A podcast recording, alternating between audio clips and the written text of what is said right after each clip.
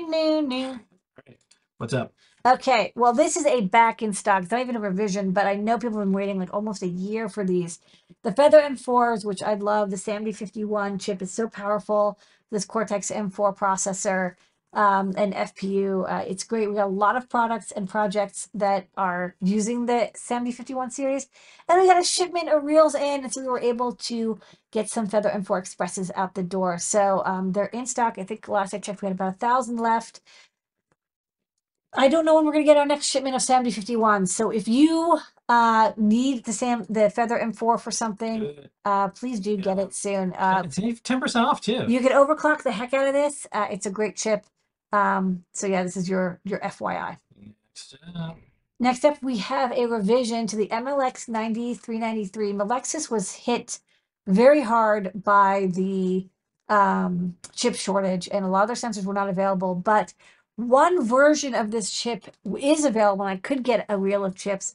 It's the same magnetometer, but the I squared C address is different. So I think the default used to be um, OXOC uh, C in hexadecimal, and now it's 18 hexadecimal. So the code's all the same, the sensor's the same, everything's the same except the default I squared C address is different. Um, I thought it was worth it to get them, and, and you know, even though it's annoying to have to change code examples to use a different address, and it's a little confusing, uh, we do print it on the bags now. So the bag says it's uh, address X18.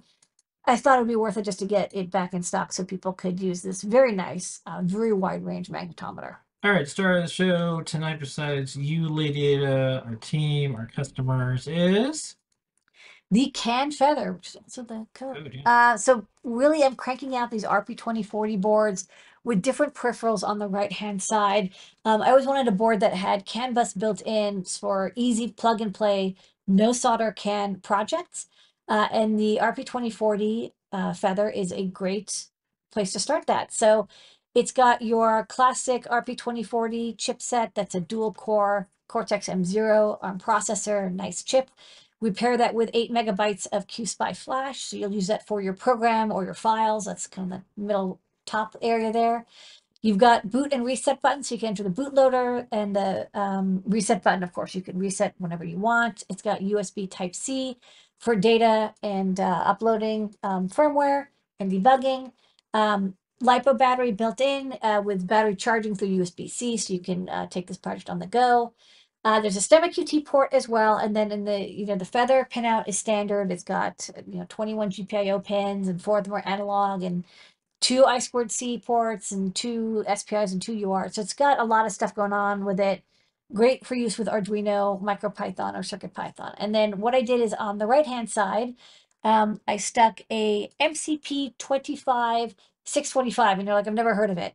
Yeah it's basically a chip that has inside of it an mcp 2515 which is a very very popular can controller plus a can transceiver. It's just they just took those two chips and they squished it and they called it the 25625 but the firmware you would run on it is mcp 2515 like firmware wise what the code you'd run for this chip controller is like the most popular can controller we've got arduino code for it there's circuit python i think MicroPython also has code for it. Pretty much any programming language is going to have code for that CAN controller because it's the most popular one in the world. There's also a little uh, switch capped boost converter um, above it that'll generate the 5 volts so you can do CAN bus with 5 volt power because you it's a 5 volt power, um, sorry, 5 volt logic interface. So the Feather is still running at 3.3 volts, but it has the 5 volt necessary to do the, the CAN controlling. Uh, there's a terminator, a, a 120 ohm terminator, which you can disable by cutting that trace. You need at least one termination on your CAN bus. And then uh, three terminal blocks, low, ground, and high. So now you can plug into any CAN bus, is a differential signal system. Uh, you have shared ground, which is handy, and then uh, low and high. And then, you know, terminal screw on how many wires you want to shove in there. And they're pre-soldered. So it's a new thing. I'm trying to get more boards where you don't have to do any soldering. It's plug and play. If you'd like to use it on a breadboard, you can solder uh, headers that comes with, um, I think this photo shows it. Yeah, we toss some headers in, but you know, if you don't want to use the headers, um, you just want to do CAN, you're ready to go. And again, we've got Arduino and circuit python code.